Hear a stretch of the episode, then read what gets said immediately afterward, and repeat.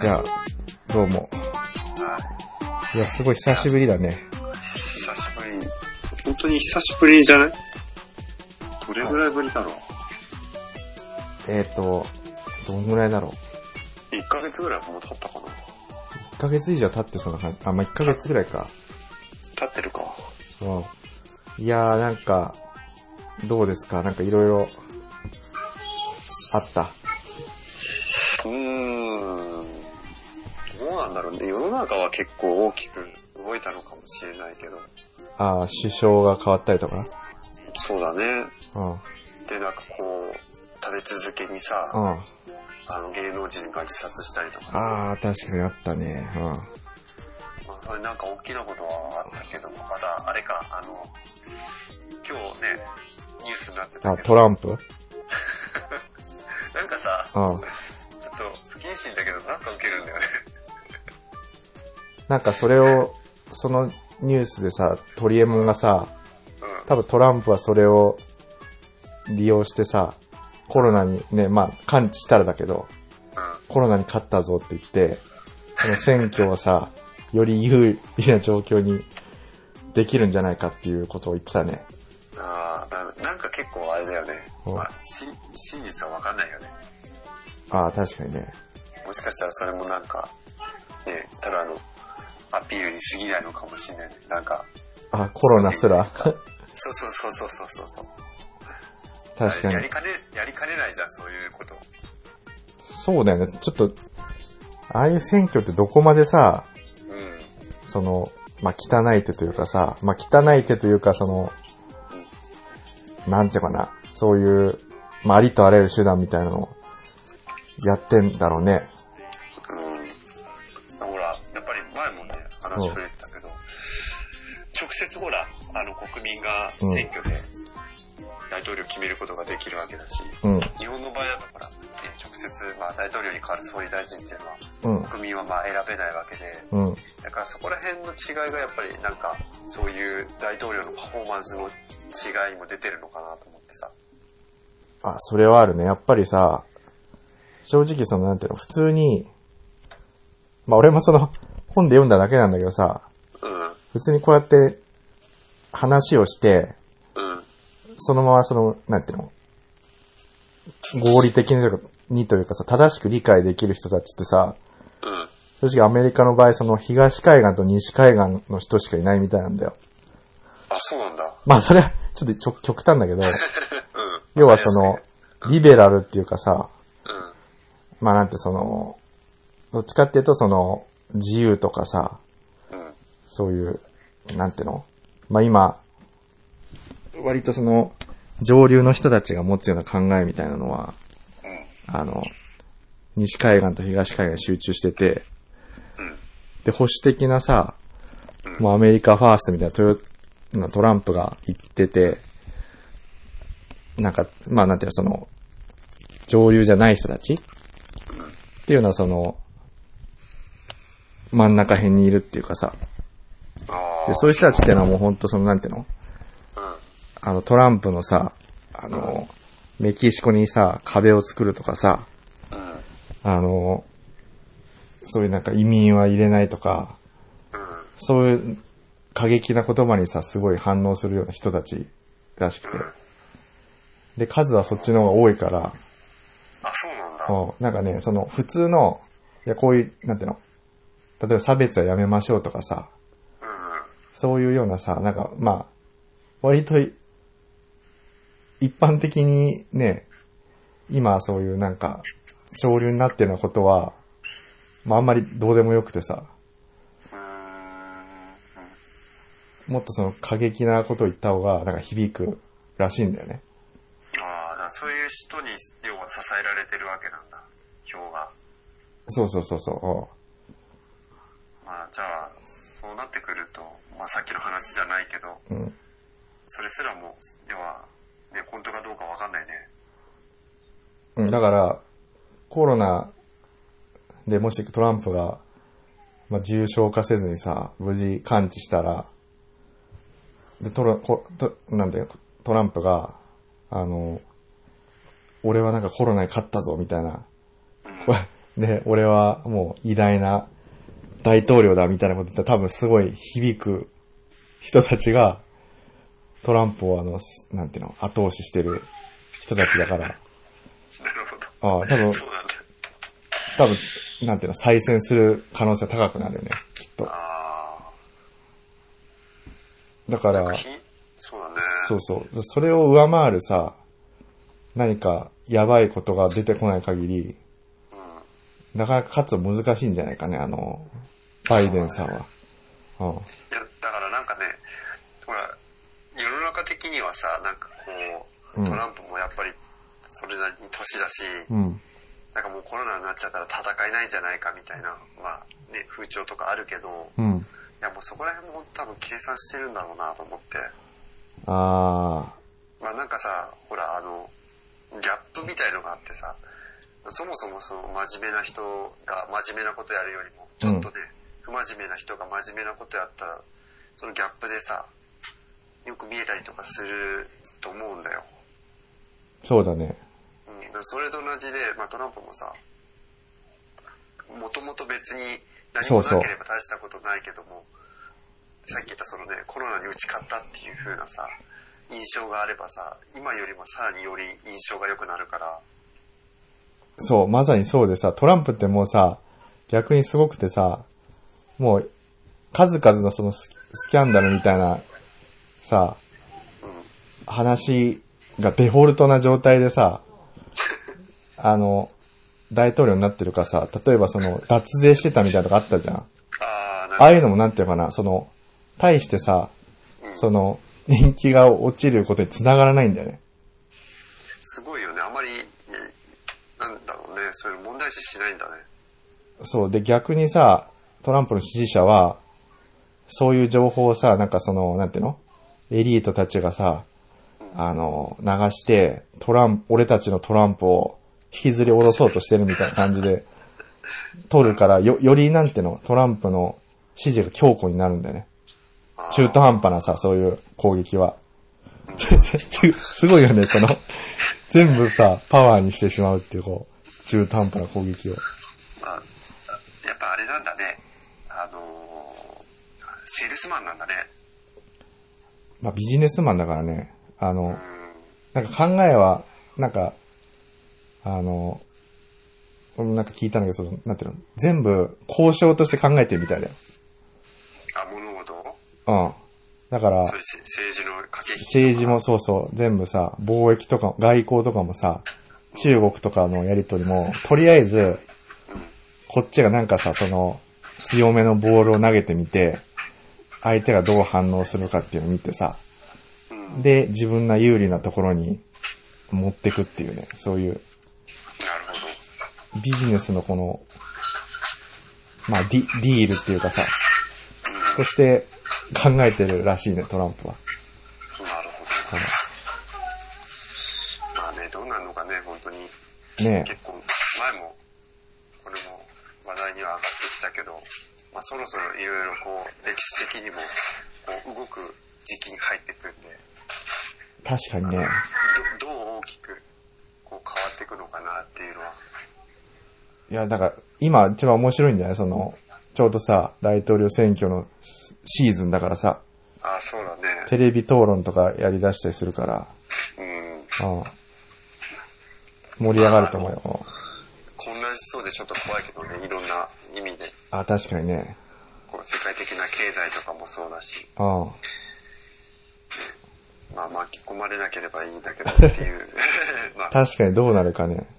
話脱線しちゃって申し訳ない。いやいやいや、ちょっと今日はね、どうしても、あ、そうだね。急遽話をしたかったのが、まあ先日ちょっと、はい。ね、あの、おすすめしてた映画、個人的にもプライベートでおすすめしてた映画があって、あの、クリストファー・ノーラン監督の最新作が、つい先日公開されて、はいはい。まあ、そのノーラン監督って言えば、例えば、インセプションとか、はいはい。あの、メメントとか、とかうんインターステラーとか、うん。あとは、まあ一番、みんなの中で、こう、しっくりくるのは、例えば、あの、ダークナイト、あー、ダークナイトもそうか。監督なんだよね。で、この監督って、結構、この、時間とか時系列とかそういうなんかこう、時空を超えた、あの、時間をテーマとした映画を作るのがすごいうまい監督で。なんか、難、難解なのが多くない？なんか。いやそうだね。まあね基本的に多分、その、一回見ただけだと、うん。あの、その、映画のコアな部分というか、そのメイン、メインストーリー、メインストーリーみたいなところは多分つかめないと思う。ああ、うんそれだけ結構難解というか、まあでも、げなんていうの、裏を返せば、うん。結構その、一回見ただけじゃなくて、もう次もまた見たくなるああ、はいはいはい。映画をよく作る監督で、うん。個人的にすごい大ファンなんですよ。あ、そうなんだ。うん。特にその、インターステラーとか、あと、あ、インターステラーね、はいはい。うん。インターステラーもそうだし、あと、ダークナイト。あこれ大好きなんで、あ、確かに。で、まあそんな大好きなクリストファー・ノーラン監督が久しぶりにまあ新作で、うんテレットっていう、はいまあ、はい。映画を公開、まあ、作っ、まあ、えテレットって映画を作って、つい先日公開されたんですけど、うん。このテネットっていう映画が本当もう素晴らしくて、ああ、はいはいはまあ、あの、おすすめして多分見たんで、いはい。はい。まあ、もうわかると思うけど、かなり難解というか、そうだね。まあだってぶっちゃけさ、その、見てさ、なんか意味わかんない部分いっぱいあったんじゃない？あった。な、な、なんなんだろうこれみたいな。あったからなんか見た後に、あなんかそういう解説動画みたいなの見たよ。いやいやいや、もう、あバッチし私もそれで、いくつもの、あ、ああの、解説動画、解説あサイそト とか、あとは、えっと、前提知識として知っといた方がいい、そああの物理学の法則とかさ、まあ、そういうのも全部一応ちょっと、マジか。すごいね。じゃあ、ちょうど、まあ、ホホットなね、そう。テネット解説ラジオみたいな。そう、もうぜひ、まあ今回の目的は、まあこれもう本当ネタバレが入るんで、うん。あんまりその、なんていうんだろう、これを聞いて、その、映画に見に行ってほしいっていうよりも、もうすでに映画を見てる人が、うん。あの、結局これって何だったんだろうっていうのが分かるっていうのをちょっと目的にしたいなと思ってて。まあ、確かにね、その、何を言いたかったんだろうっていうのはちょっとね、ちょっと気になるかもしれないな。分かんないよね。で、そもそも、一言で表、まあこの映画をね、うんあの、自分なりに表すと、この映画は何だ、何だったのかっていう、うんところが、最初、ちょっと不明確だったんだよ。自分自身。うん。あもし説明しようとした時に。あ、うん。だけど、まあ、すっごい簡単に言ってしまうと、うん。あの、現代人 VS 未来人の戦争みたいな。ああ、なるほど、確かにで。表すとね。確かに確かに。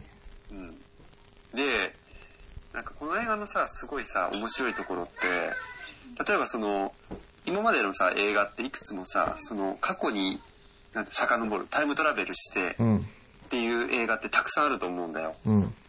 で、例えば超有名なところで言うと、バックトゥーザフューチャーとか、確かに、うん。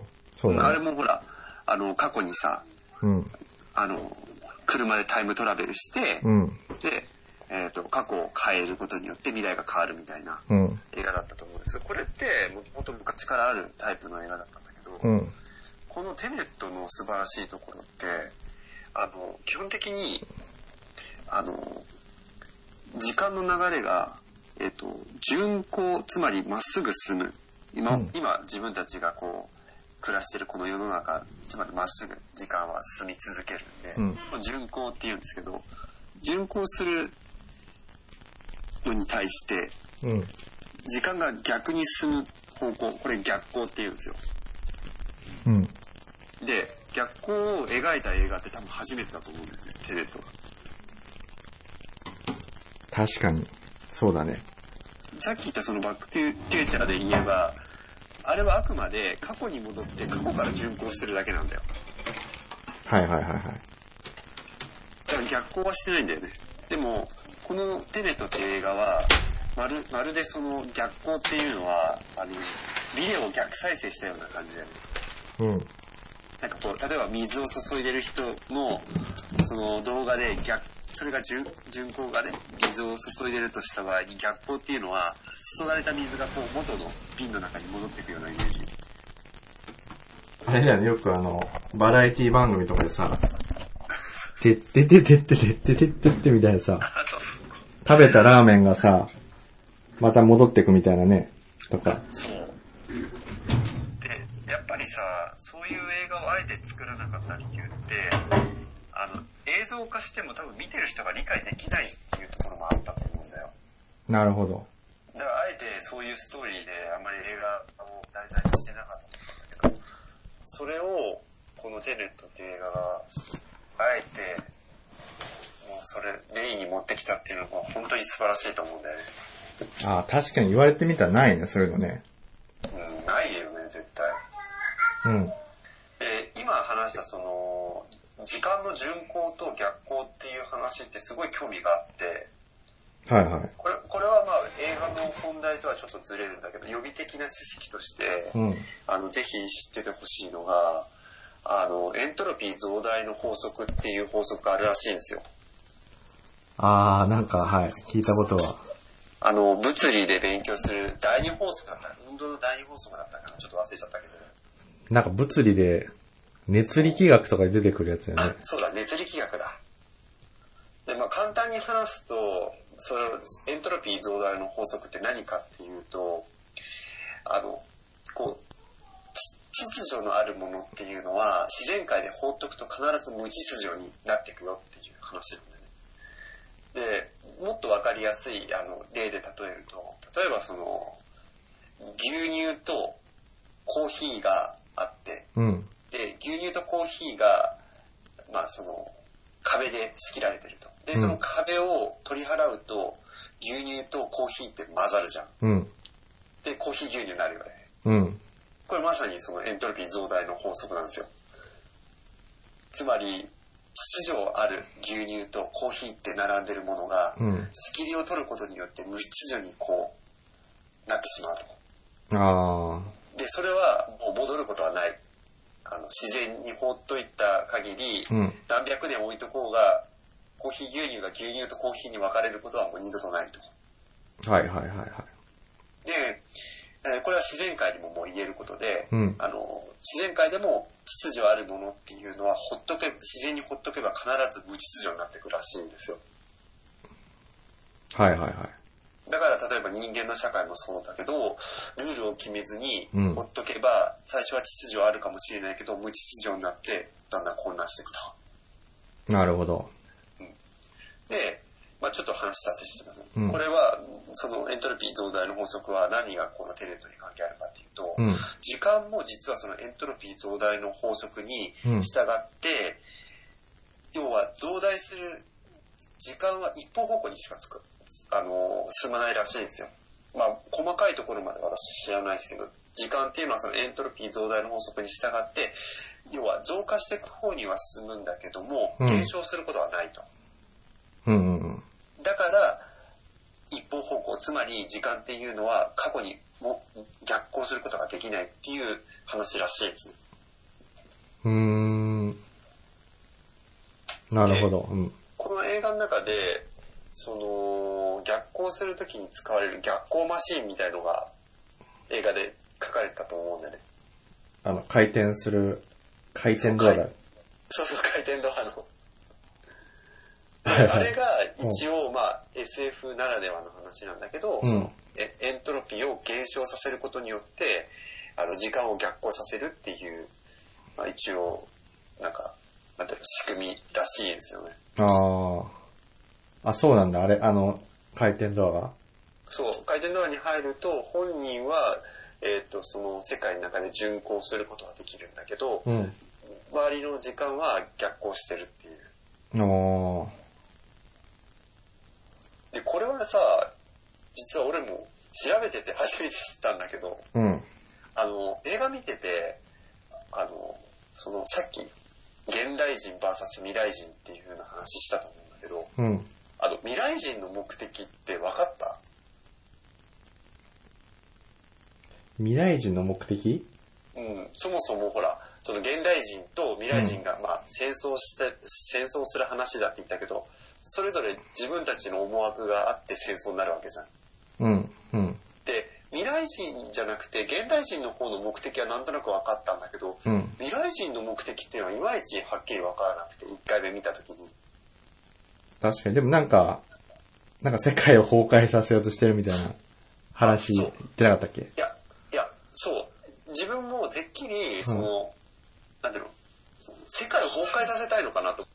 でも、実は未来人の目、ほ実は未来人の目的って、う。うん。あの、未来はもう、その、要は、このストーリーの中のね、うんテネットの中の世界では、未来がもう、その、地球の環境破壊によって住めない世界になってしまってたんだよね。うん。で、未来人はそこで考えたわけよ。うんあの、時間を逆行して、うん。過去にどんどんどんどん逆行していくことによって、うん。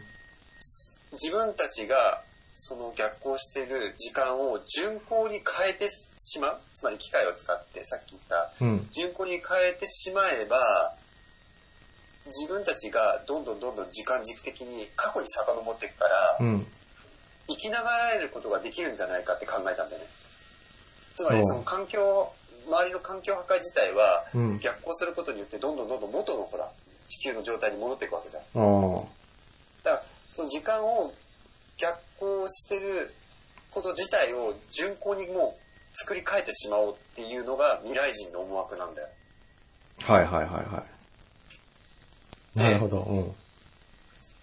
ただ、これには大きな問題があって、あの、映画の中でさ、その時間を逆行するときにさ、酸素マスクみたいなのつけてたじゃん。つけてたね。うん。うんあれ時間を逆行すると、まあ一応そのストーリー上では、あの、息が吸えなくなるから、あの、酸素マスクつけなきゃいけないっていう風な設定だったんだけど、うん。その未来人が、えーっと、自分たちが逆行してる世界を順行の世の中に変えてしまうと、うん。現代に生きてる人間たちは逆に自分たちの生きている世の中が時間が逆行してしまうから、うん。息が吸えなくてみんな滅んじゃうんだよ。ああ。置き換わっちゃうから。時間ってもともとうちらが順行してるのがメインストリート、あ、メインストーリーだったのに、うん。逆行してる方がメインになってしまうと自分たちが時間を逆行してることになってしまうから、うん。自分たちが今度は逆行してる世界にいるような状態になっちゃってる。現代人からしてみれば。はいはいはいはなんで、現代人はそれを食い止めるために、い。うん。その未来人というか、まあ、未来人が、えーっと、悪役で、あの、セイターってややつを、まあ、利用して、うん。現代人とこう戦わせてたんだよ。戦わせてたっていうか、えーっと、まあ、これも後でちょっと話そうかなと思ったんだけど、まあ、あるその、パーツを集めさせようとしてたんだよね。ああ、そうだよね。なんだ俺そこがね、最初に全然理解できプル、なくてプルトニウムだっけ？あアルゴリズム。アルゴリズムか。そうそうそうそう。そのアルゴリズムを完成させるパーツの一つに、なんかそのプルトニウムみたいなのがあったけど。ああ。確かあの。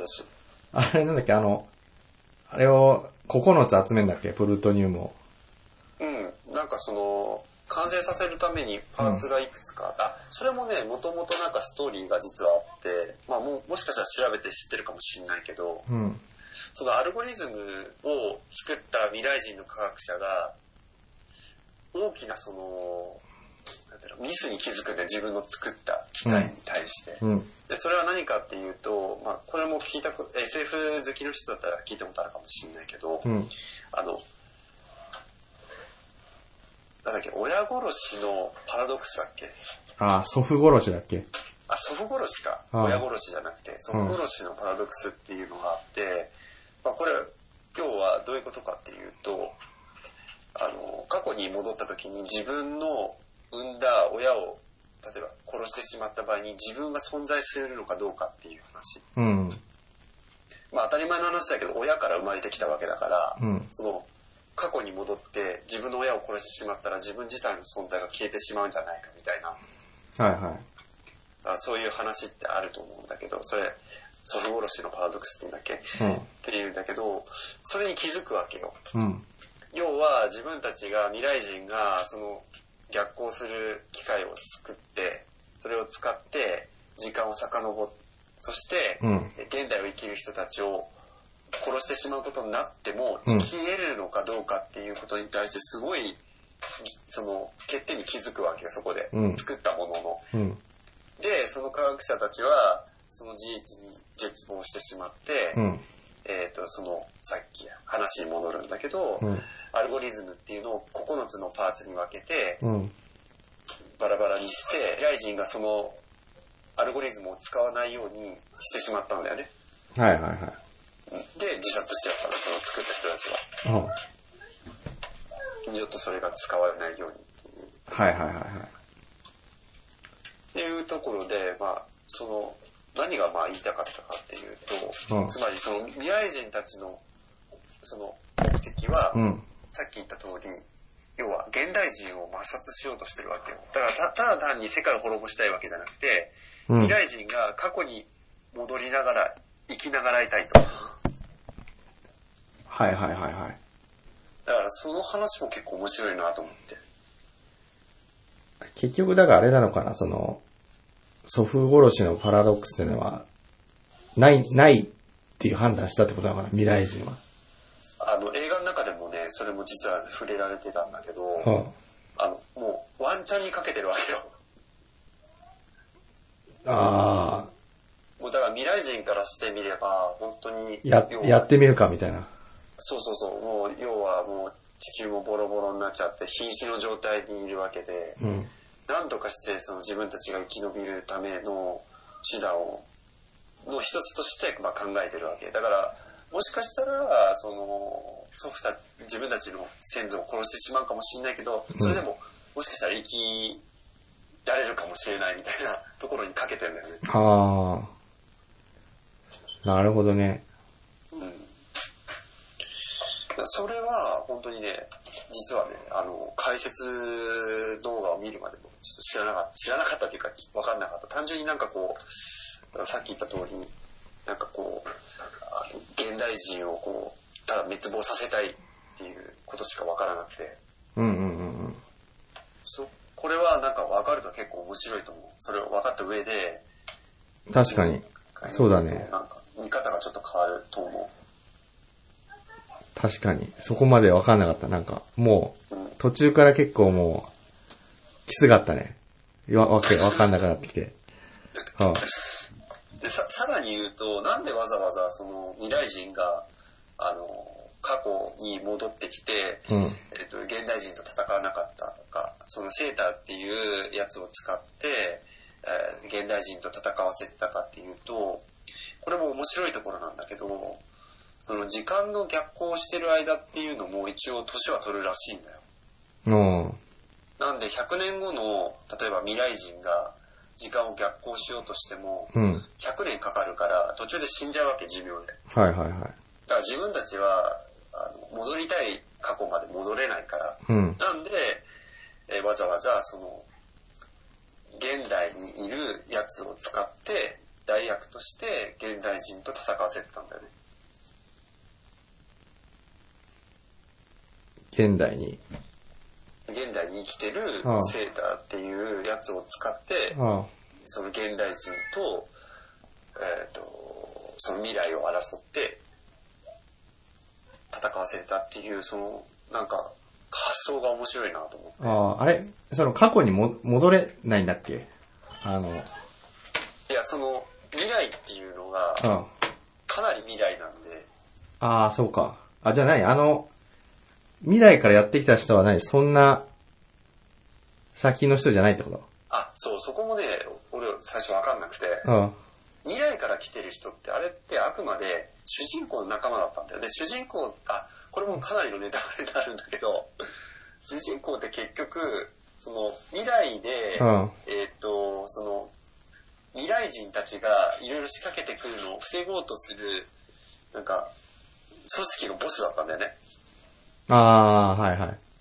で、そのボスの仲間だったのが、えっ、と、その、名前ちょっとパッと思い出せないんだけど、あーニールか。あ、ニール、あの、相棒？うん。そうそうそうそう、ニールだったんだよ。で、主人公とニールっていうのはそれほど未来の人間ではないんだよ。うん。あと、あくまでその未来人ってのはもっと先の本当に地球が滅びるぐらい先の未来人の話なんで、うん。だからニールは別にその逆行して戻ってきても、まあ何年前から戻ってきたのかちょっとわかんないけど、うん。うん別にその寿命で死ぬぐらい未来の人ではなかったってことだよね。うん。だから大丈夫だったんだよ。ああ、なるほどね。でも、うん。その、なるほど。確かに、そこまで気づかなかったけど、なんかさ、そうなるとさ、あの、うん。なんで主人公たちはその未来人のさ、うん。企みに気気づけたのかね。その、将来的にその滅亡する未来人が攻めてきてるっていう。そこって書かれてたのかね？そこまでもしかしたらでもそれもあ、伏線があったのかもしんないけどそこはちょっとわかんないね確かになんかあの、でも、研究してる、してるんだよね。その主人公の組織はなんかその、なんか未来人が襲ってくるってこと？あそうそうそう、ね。なんでだろうねなんでわかったんだろうね確かにそういうふうに言われてみるといや俺も、確かに。まあでもそういうまああれだったのかもしんないねそういうなんか組織というかさそう、そういうことね。そこはもう、そういう、で、あの、前提、デフォルトとしてあって。でもあれだよね、その、やっぱ一個その、やっぱ特徴的なのはさ、うん。そのタイムマシンみたいにさ、うん。あの、一気に昔に戻るみたいなじゃなくて、ちゃんとその100年前に戻ろうとしたら100年かかるってことが、ちょっと違うよね。いやなんかねそその発想がまさに実際にこの映画のストーリーうん。にかなり寄与するというか関わってくるところで、うん。これも脱線なんだけどそのテネットっていう題名あるじゃんうん。これももうあの知ってる方は知ってるかもしれないけど、うん。あの10っていうアルファベットをあの逆さにしてるんだよねうん。だから逆から読んでもテネットだしまあじ順に読んでもテネットっていううん。うん。でまあ何が言いたいかうん。その映画自体の構成もえっ、と全部で、えー3時間あ、3時間ぐらいあったね。あるん上映時間がうん。で最初の90分っていうのは時間は全部順行してるんだようん。ただ残りの後半は逆行するんだよ時間がおー。確かに。うんだからそのその映画の作りもまさにこのさっき話したうん。その順行と逆行っていうのを大きく関わってくるそうなんだよね。その順行と逆行が、両方出てくるからちょっと混乱するんだよね。そうそうなんだよねでその映画をかなり難解にさせてるのが一つの画面でその順行と逆行がどっちなのかっていうのが見てる人が一発じゃ分かんないんだよねあー、確かに。そうだね。で特に多分自分もそうだったしまあねどうどう印象を受けたか分かんないけどその最後のさうん。あのクライマックスでさうん。なんだっけスタルスクだっけ？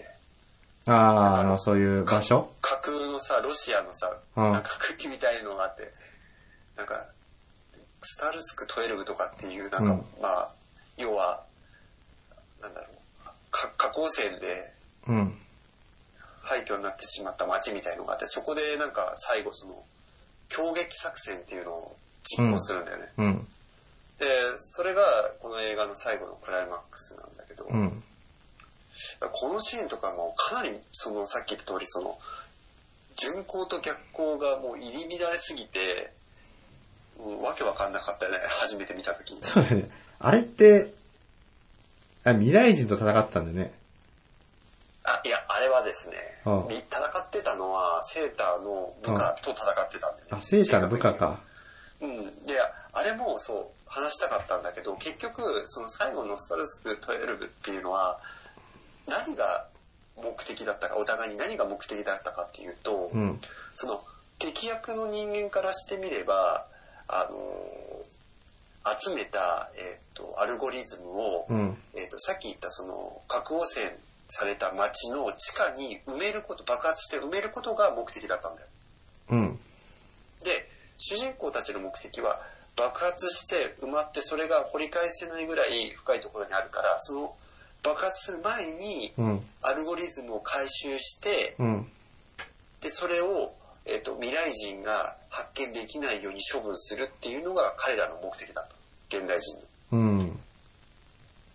それもねちょっと分かんなかったんだよな 何が目的だった確かに。え、いや、あいいよ何何？あ、ごめん。結局そのアルゴリズムが集まっちゃうと、どう、どうなっちゃうんだっけ、あれ。そう。で、うんそもそも何がしたかったかっていうと、未来人は、そのセーターに対し、セーターに対して、うん。えっ、と、金の延べ棒を、えっ、と、逆光でうん。未来から過去に送ることで資金援助してたんだよ。ああの、映画でもかあの出てきたと思うんだ。金の延べ棒みたいな。殴ってさ、自分のなんか部下みたい、裏切った部下みたいに殺してたけど。あ。うん。で、そうすることで何をさせたかったかっていうと、えっ、と、その、さっき自殺した、えっ、と、アルゴリム、アルゴリズムを作った未来人の科学者っていうのは、うん。えー未来人たちが自分の作ったアルゴリズムを使わす、使わ、あ、じゃあえっ、と、み未来人たちに使わせないようにするために、自ら、うん。